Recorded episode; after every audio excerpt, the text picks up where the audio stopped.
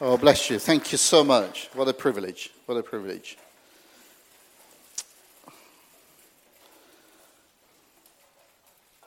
I've been given a time. Um, does it say two hours? Yeah, okay. So, um, thank you. You're so generous.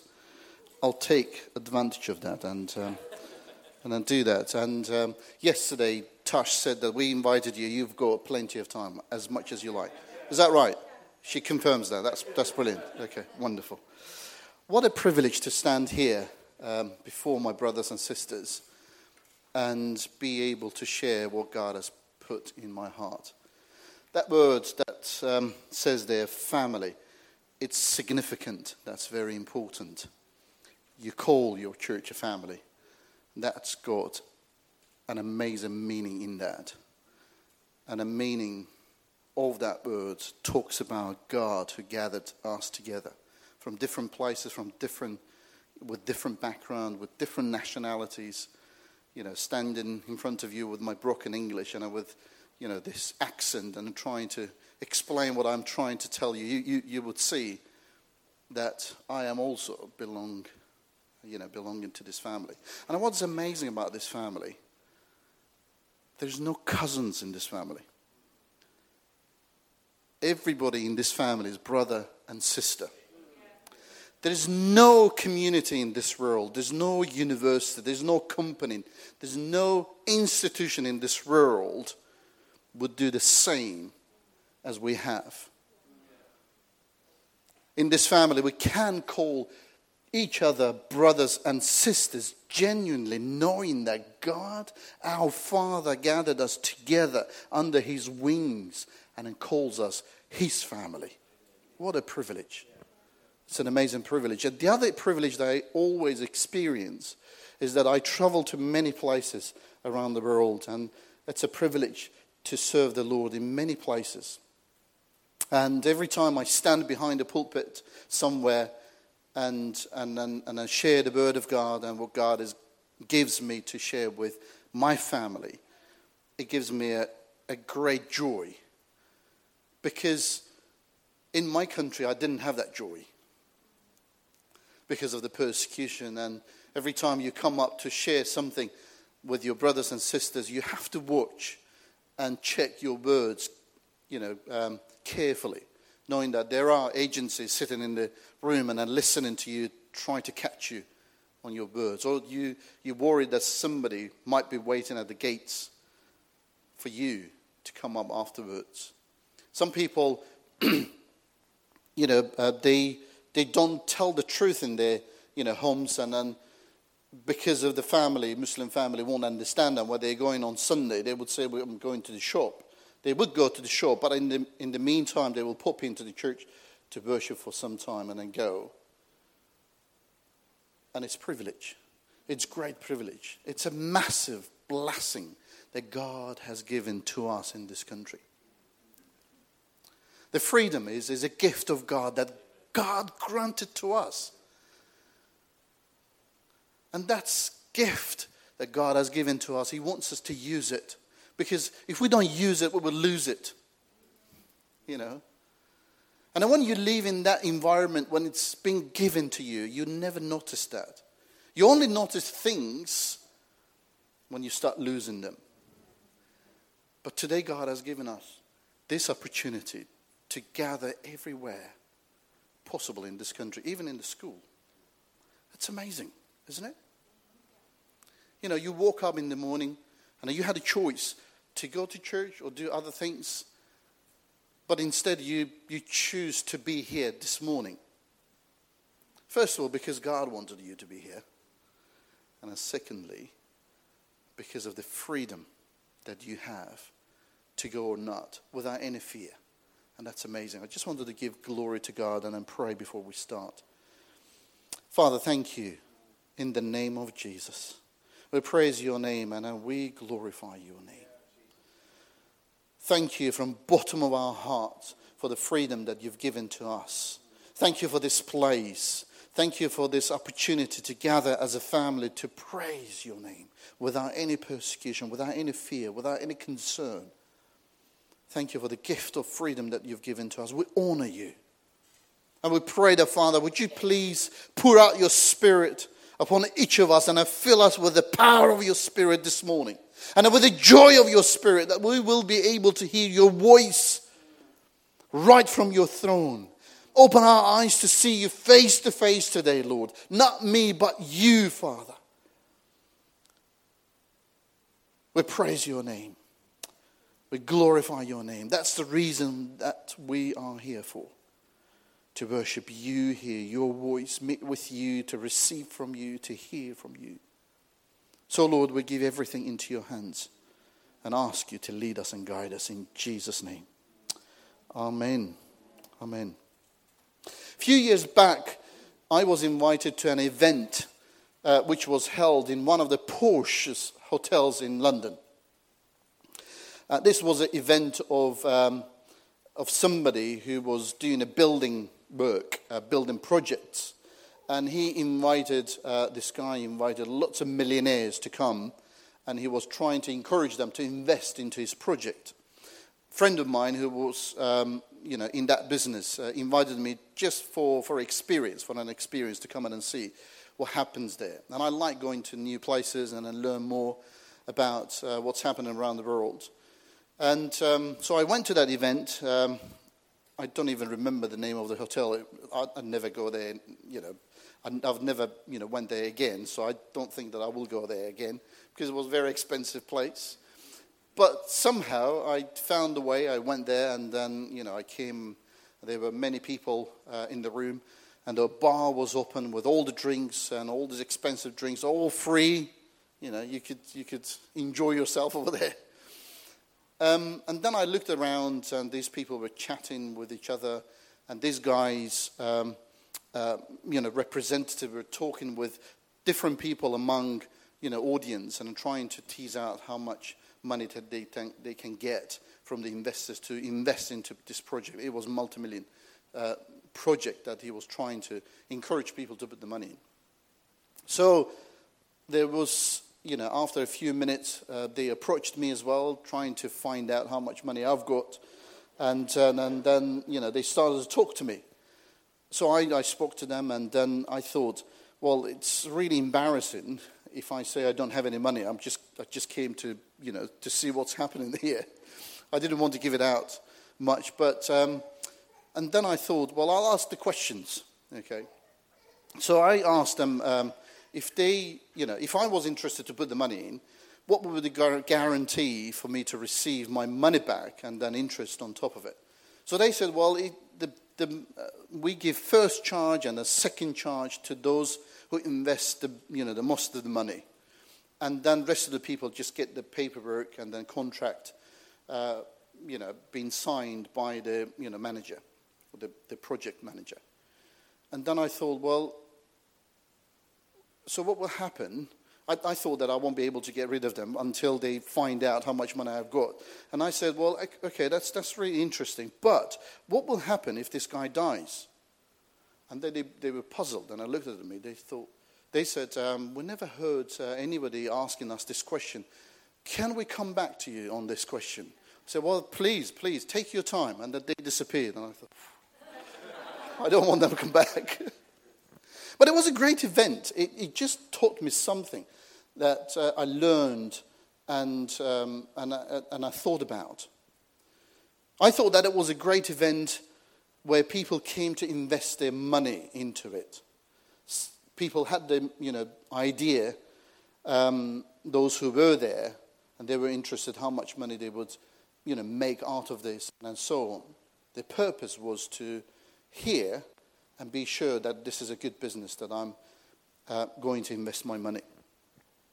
At that time, it made me think about myself, my own life, thinking, you know, how am I spending my time? How am I spending my life? Where am I investing my life in this world? Because that wasn't the purpose for me to be there to invest the money into the project. I just came to hear what was going on.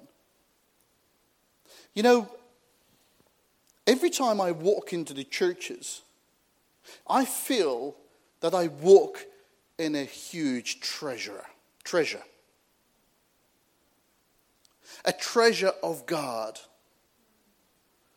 a people of God, that God has been investing his jewelries all these years. If I ask you how many, how many years you've known Jesus, probably there will be people who've known Jesus for 50 years. Any hands? 40 years? 30 years? 20 years? 10 years? 5 years? 1 year? All of you got the story how you met with Jesus and what happened all these years with your life. We've just heard the story of, of this gentleman sitting behind the you know, IT over there, computer there. Amazing miracle that God has performed in his life. But how many miracles God has performed in your own life? How many times God has invested into your life his jewelries? You might have not noticed this. You've thought that you've, you know, spent your life working, coming to the church and then worshiping and satisfying your, your soul and spirit and going away. But in reality, God has been investing into your life, growing you, growing you in spirit, empowering you, giving, giving you His mercy, His blessings, His forgiveness, His love, carrying you, caring for you, providing for you.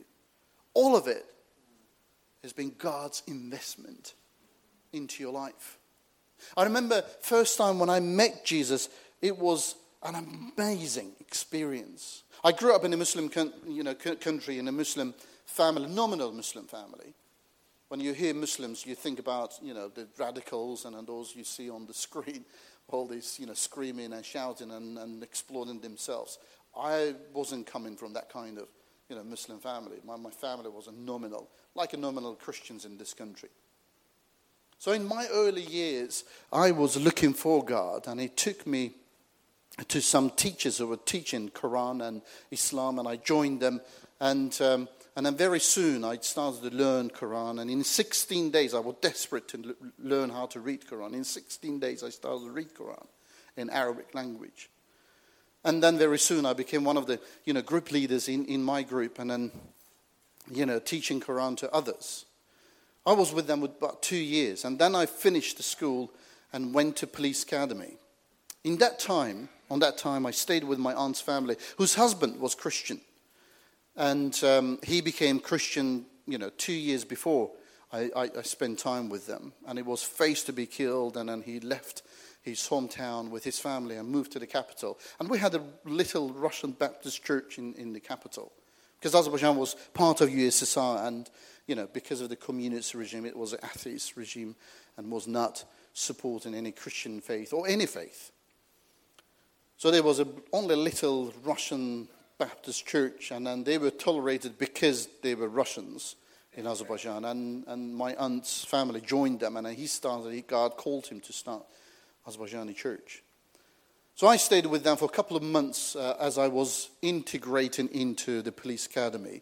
And I spent these two months staying with them. This is one of the customs that you can stay with your aunt and then family um, when, you, when you need help. And then her, her husband is, is a crazy evangelist. He loves the Lord, and, and nobody can pass him nearby without hearing Jesus, about Jesus.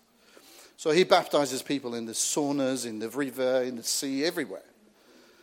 So here we have, you know, two people. I was very strong and I'm very you know, very much believing in Islam, and this guy who knew Quran and Islam well, and you know, he previously was a drug addict and then one of those criminals, and then at the age 38 he met with Jesus. He gave his life to Jesus, and in one day everything changed radically. Everyone was amazed to see the radical change in his life. I remember his dad was 80. He came to the church and he stood up. He said, "I want to accept that Jesus into my life. That Jesus."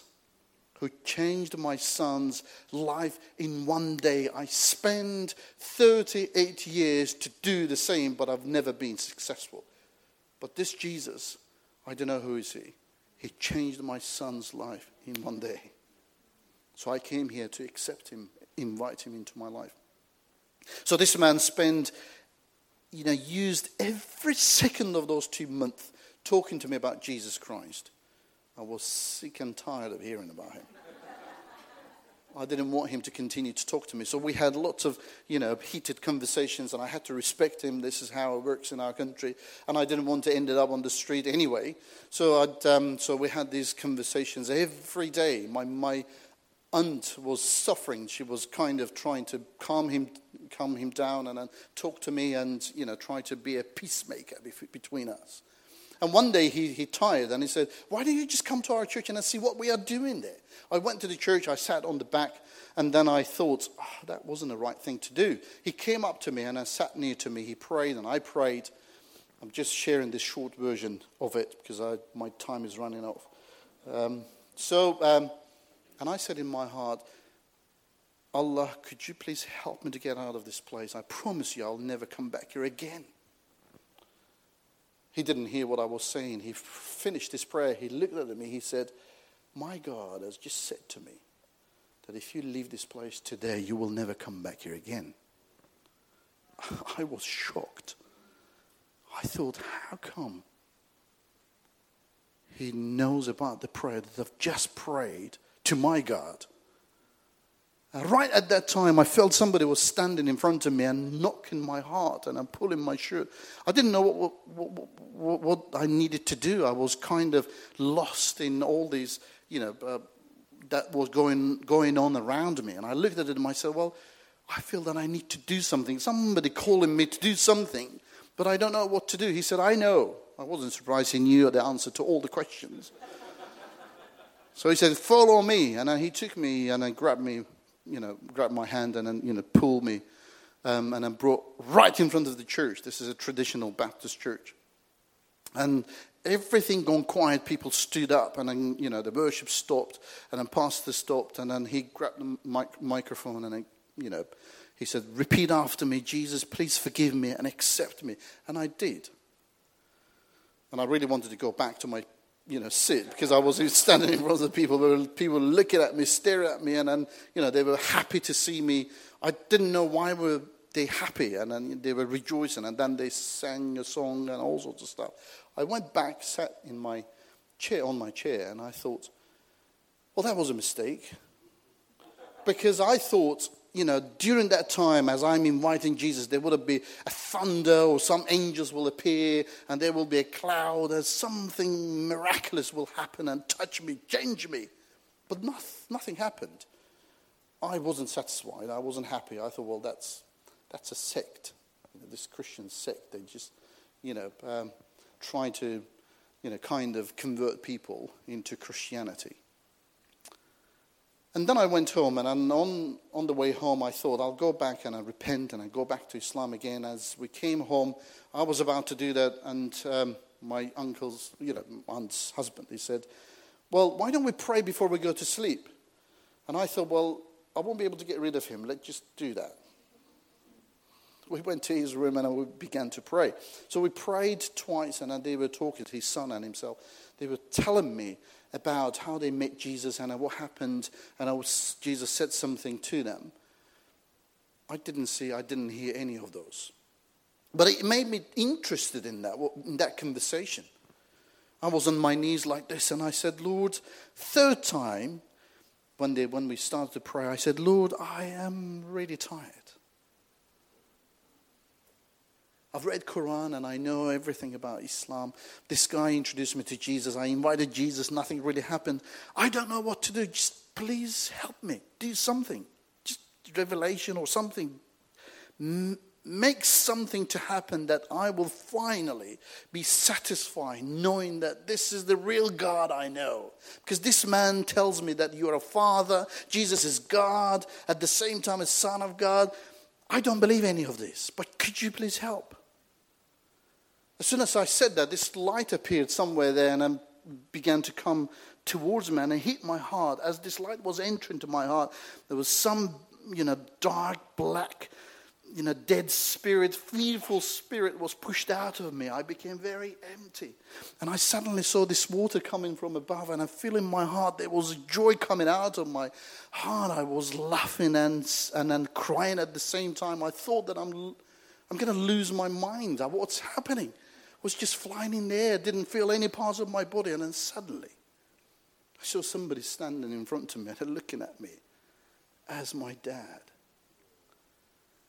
It was in one second I understood what this man was talking to me in last two months. I stood up from my prayer, I was shouting, He's my dad. He is my dad.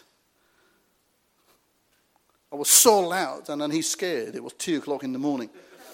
Everybody was sleeping, and then, you know, living in those apartments with thin, you know, walls when you hear the, you know, the snore of your neighbors when they snore. So he was, he was, you know, a bit worried, and then he took me to another room, and to the living room, and I opened up the New Testament. I read these words of Jesus in John chapter 14. No one can come to my Father unless through me first time in my life I saw words having mouth speaking to me. I was amazed. I never had that before. But every word that he was reading was resonating with me, telling me the truth that I felt that I knew forever. At that point, I understood that God was my Father. But I was lost in space never knew this. I thought that I knew God. I thought that I was worshiping God. I thought that I was reading His word. But on the day that I met with Jesus, who brought me right to my Father, I understood that I never knew my Father. Because that's Jesus who has got that authority, can bring you to right to your Father. No one else. And those Muslims who say that we know God, but Jesus is just a prophet, we don't accept him as, as God. In reality, they don't know who God is. Those Jewish people who say that we are children of Abraham, we follow Moses, we know Torah, but Jesus, we're still waiting for him, and we know God. In reality, they don't know who God is because they don't know who Jesus is. And the same thing with the Jehovah Witnesses. They say that they know God, but they don't accept Jesus. In reality, they don't know who God is because they don't know who Jesus is. This is what happened to me on that day. And remember, the same thing, maybe not the similar story, but the same thing happened in your life. And you know what happened in that life, in that time? Can we have that slide, first, first slide on the screen, please?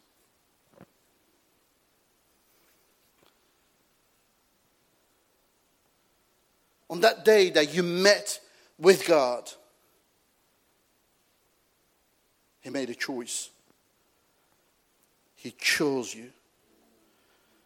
And He said, But you are once was lost, no one going to hell but today, you are a chosen people. Not only chosen people, but royal priesthood. And moreover, a holy nation. A God's special position. That you may declare the praises of him who called you out of darkness into his wonderful light.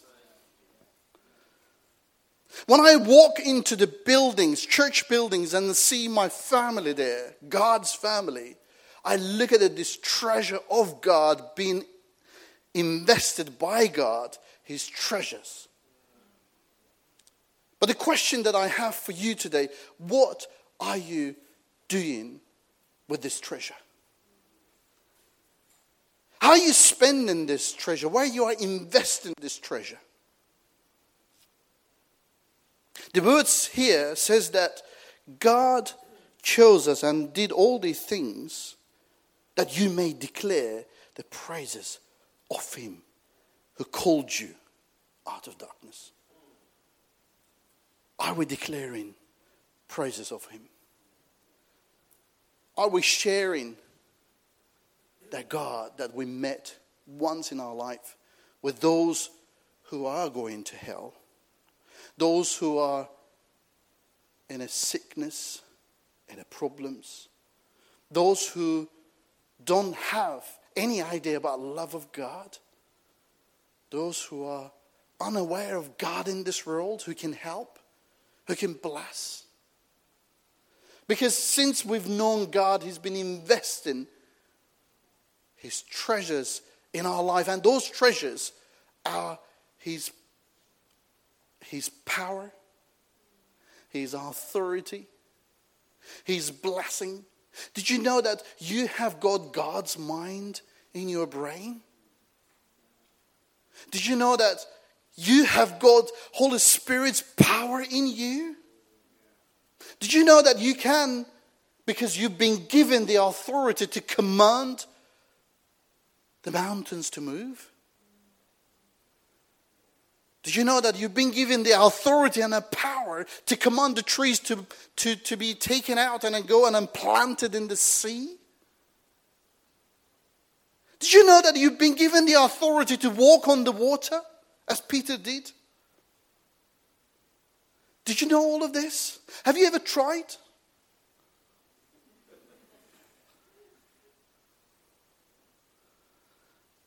If you think that you've tried to move the mountain and it didn't move, then either is Jesus a liar or something wrong with my faith. I will believe, I hope so, that Jesus is not a liar. We don't we believe that Jesus is not a liar, but he's a powerful God. He lives in our lives. We've just talked about somebody in your church who moved that mountain. And the guy sitting over there. Many times, Lord moved that mountain from your life, caring for you, carrying you, blessing you. If you are sitting here today, it means that God is saying to you, I haven't finished with you yet. There is more to come. You've not been created and called to his kingdom just to come in and sit in that comfortable chair to enjoy his investment and be fatter and fatter. Sorry for my words. But to make a difference in this life. Words of Paul, who says, Imitate me as I imitate Jesus, is been said for the reason. And Paul says, You are a representative imitation of Jesus because you've got all the power and authority of God, Almighty God, within you. You can pray and ask and command and do miracles in this world easily. Because this is Jesus said, not me. He said to his disciples, you will do even more things that I've ever done. This is Jesus is saying to his disciples, You will do more things that I've ever done. Have you tried it? I'm sure you've tried, or maybe about to try. But maybe the Holy Spirit is saying to you today, it's a time to think about this. Maybe it's a time to wake up. Maybe it's a new season that God is bringing into your life to understand that actually you're not just a simple person sitting there and enjoying God's presence in your life. You are chosen people, God's special possession, holy nation. Wow, holy nation. This is how God calls us. This is how God sees us. Even if we don't see it, but He sees us like that. Next one, please.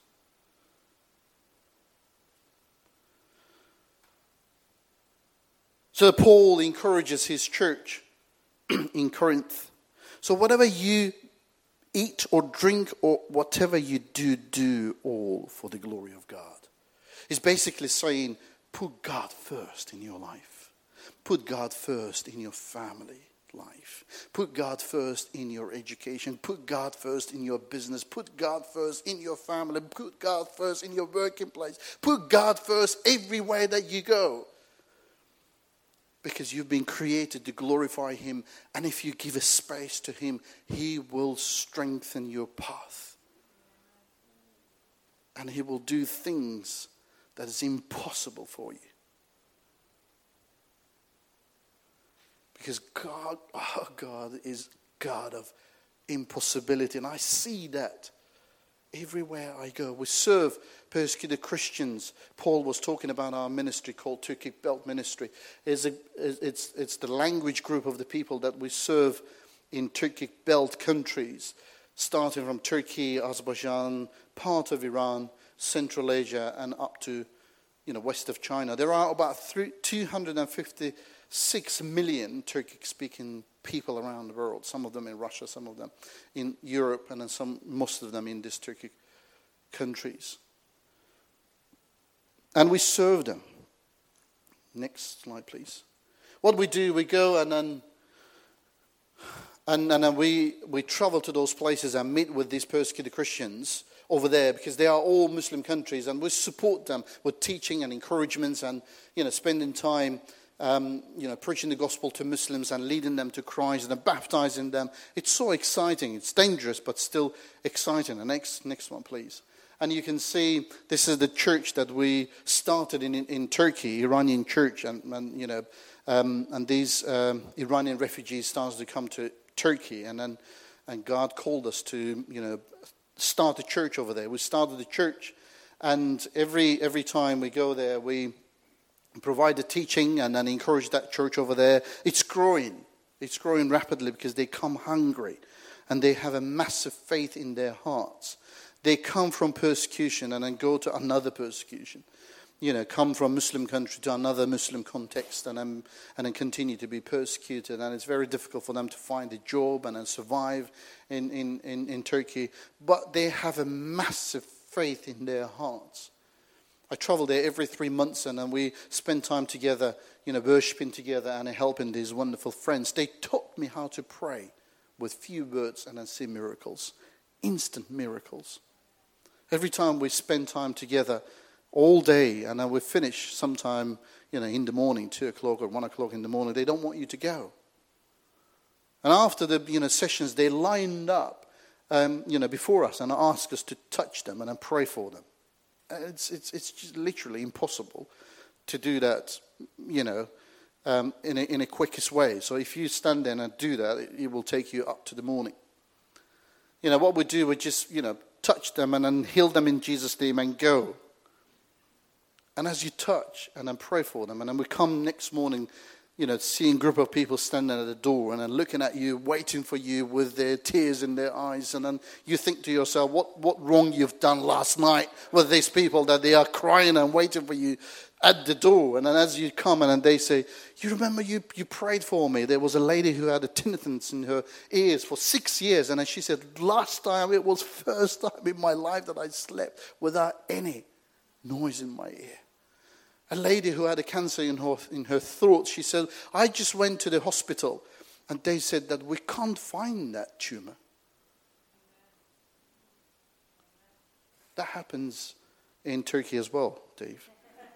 Not only in the UK. And it's a privilege to serve these people, but they have a huge faith in their hearts. Next one, please. And every time we're there, we're baptizing three, two, five, ten Iranians every three months. And it's amazing to see that these people come with faith in their hearts and believing that Jesus, the only one who can help them and bless them and save them. We also have friends who are serving in, in Turkey, uh, in, in Iran. Next one, please. And the next one. And this is the lady um, that we've been you know, um, helping and supporting in, in Turkey, who started her ministry nine years ago and was leading lots of Muslims to Christ. And, and she had, you know, so many home groups that she set it up until last year when some of those home groups were discovered and then arrested by the police and she was on the run.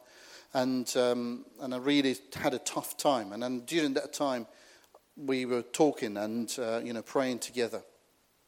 So she said, I feel that I need to just, you know, put everything on the side and get on my, with my life and have some space, you know, for myself. And then maybe I'll come back to the ministry again. And then after a week, um, you know, several weeks, um, we spoke again. And she said, I, you remember I, I, told you that I'm not going to do the ministry any, anymore. But I was unsuccessful. I've got another 17 new people around me in my house. It's just impossible to hide what, God, what God has given to you. And then she continued until this year, end of last year, when, when she was arrested and put in prison and she was tortured. Tortured in prison and I'm left on the floor. They cut her wounds and, you know, they just, you know, tortured her like animals.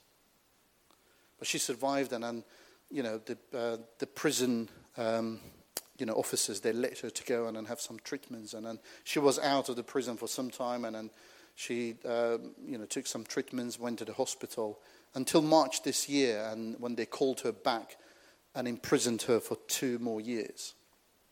She's in prison now. Before she went to the prison, she said she had, you know, the opportunity to flee, but she didn't do that. She said, "I can't do that. I know that there is God's purpose." For me to go to this prison. It's just incredible. She said, I'm going there. I don't need anything. I don't need any money, any organization to use my name to raise the money or anything. Could you please just pray for me? Because I believe that your prayers will help me. And every time we talk to her, she's, you know, her relatives and her passed the news to us. She said, continue to pray. I had a privilege to meet with her daughter last year. She fled from the country and she came to our, you know, one of our teachings and, and we spent time together and she was there and she was one of the candidates to be baptized as well. So we, you know, gave the opportunity to these guys who wanted to be baptized to share their testimonies. And then she shared her testimony. She said, My mum was called to serve God nine years ago, and we as a family began to serve God. And then since then, we never had any peaceful time. We were always in, on, you know, with fear, you know, being persecuted, running from one place to another. We are really tired. My brother fled for his life to Germany. He's in Germany. I'm here. My mom in prison. And, and then I listened to her and I um, was kind of interviewing her. And I asked her a question. And after I asked the question, I was embarrassed. I said, Well, you've just said to us that in the last nine years you had the hardest time in the world because you followed Jesus. Your brother in, um, in exile, you are in exile, your mom in prison, and are you yet standing here before us and asking us to baptize you? To carry on with faith? Carry on being persecuted? A deepen your relationship more with Jesus? Why? She looked at me, and while she was looking at me, I was embarrassed because in her look, she was telling me, What kind of silly question that you're asking me? Are you a pastor? Do you know Jesus at all? I was looking at her. It took, took us about a few minutes as she was looking at me. She didn't, she didn't know what to say. She was just puzzled. And then at the end, she said, because I love him. And I want to carry on with him because that's the only way. This is the only one that I love who loves me. So I didn't know what to say. We were all in tears and we baptized her, and she went back to Iran. And she's in Iran now. So when I look at these people, I see how much they use the power of God that's been given to them, putting their lives under the danger. They are heroes, but they are not different from us. We are same children of God. Almighty God who loves us equally. Who loves her in prison, who loves you in this church, and me standing in front of you here. That's the kind of God we have. A God who's interested in our life, in every aspect of our life. A God who carries on walking with us, patiently waiting for us. And He called us to make a difference in this world. The reason that I share my testimony with people and in churches when I have that opportunity, it's not because to be, you know, kind of to boast on that.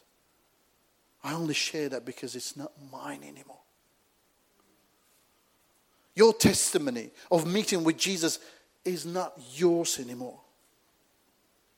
A miracle that God has performed in your life and that testimony that you have got, it's not yours anymore. It's somebody else's who's waiting for you to share that with that person.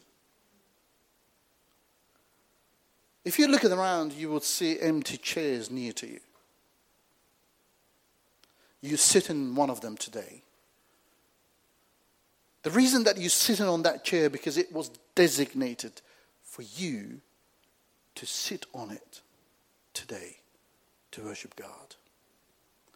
And God stirred up somebody else's heart to tell you about Him. I pray for you that you are sitting here today. Did you know that there are those empty chairs? They are belong to those people who are waiting for you, for your testimony, for your prayer for your action. To tell them about the one that you found, saved you, blessed you, committed himself to you to walk with you all the way up to this point, and he will carry on walking with you. One thing I want to encourage you to do and maybe challenge you that coming out of this Sunday service and in this time, you might tell yourself, and maybe Holy Spirit is speaking to you, and I believe that He's speaking to you because He's speaking to me as well. You might say to yourself, Well, I want to do something this week different. Maybe it's a time today to start. Maybe that friend that you've been thinking about talking about Jesus is the time this week to go to that friend that you spend a lot of time, had a lot of drinks and some, you know, some food, but never was bold enough to say about your faith. Maybe that family member who've been you, who you've been praying for and thinking of is the time this week to go in and speak. Maybe that person who's struggling in the deathbed, that God want you to visit that person and save that person from the hell. But one thing you can do different this week, and you are able to do it. Because God, who called you, to his family. He empowered you to do it. And you can do it. It's possible for you to walk on the water. It is possible for you to heal the people. It is possible for you to save the people. It's possible for you to save people's lives and make a difference in the people's lives, not because of you, but because of the power of the one who called you to his family. He's empowered you with that power. And it's possible. You just need to be bold and take that faith from the shelf that you put it on the shelf long time ago and start using it. And then you will see how it works. You will be amazed to see the power of that faith that God has given to you a long time ago. My brothers and sisters, I don't see just ordinary people sitting there. I see God's people, a people who imitate Jesus in their lives. I see Jesus' face. I see Holy Spirit's power. I see God who called you to his kingdom as a children of God, a man of God, women of God, his family. This is how I see you. This is how God sees you. Start being bold. Put your faith into his hand and start using it, and you will see the difference. Can we promise to ourselves today, maybe right now, to say, Lord, I want to do something different. Some, I want to do one thing, but different this week, and experience your power, authority, your faith that you've given to me, and do something different.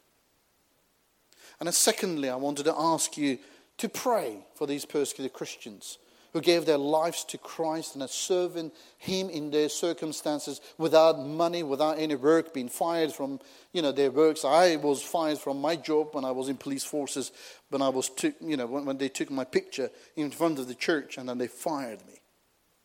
There are many stories like this, but these people still serving God, walking with God. That they need your prayers, they need your support you can do something different for them as well. So, two things before I finish. I'll leave it with you. Just to say in your heart, Holy Spirit, show me what can I do different this week? How can I take action? Active action, not passive action, to make an impact for your kingdom. And secondly, maybe you would say into your heart, what can you do for this persecuted family? Maybe to pray for them regularly, like Graham does, faithfully. This man of God who prays for persecuted Christians. That's amazing. Maybe you can give and commit yourself for one year to support one of your brothers and sisters in their circumstances who live without any benefits, any NHS, any treatments, any of those things that we have in this country. And pray for them. Pray for the ministry that we are doing. And next month I will be in Turkey for three weeks and I'm baptizing people, preaching gospel to Muslims. And you might pray for me that I won't be killed. And those people that God designated to bring to his kingdom, we will be successful doing that. But you can take a part in his kingdom, and there is a room for everything in his kingdom. And you have got a special role in his kingdom because you are special. A special position of God, your Father. Jesus, we thank you for today. We praise your name. We glorify your name. The reason that we are here standing before you, it's because you chose us. Thank you for privilege to know you. Thank you for blessing that you've given to us. Thank you for your commitment to our lives. Thank you for your provision. Thank you for your mercy, forgiveness, grace that you poured out into our lives. Thank you for your love that never ends. Thank you for your power and authority. Thank you that you are Almighty God who loves us so, so much, that came leaving his throne in a highest place, becoming one of, one of us, and dying for us that we could leave. Thank you, Jesus, that you, you didn't consider to be ashamed approaching us, talking to us, hugging us, kissing us, saving us. And that kind of God you are. And we praise your name and thank you for my brothers and sisters here in this wonderful place. What a privilege that I have today to meet with my brothers and sisters in your family. So I pray, Father, that they will be filled with the power of your Spirit and with the joy of your Spirit today. In Jesus' name, Amen.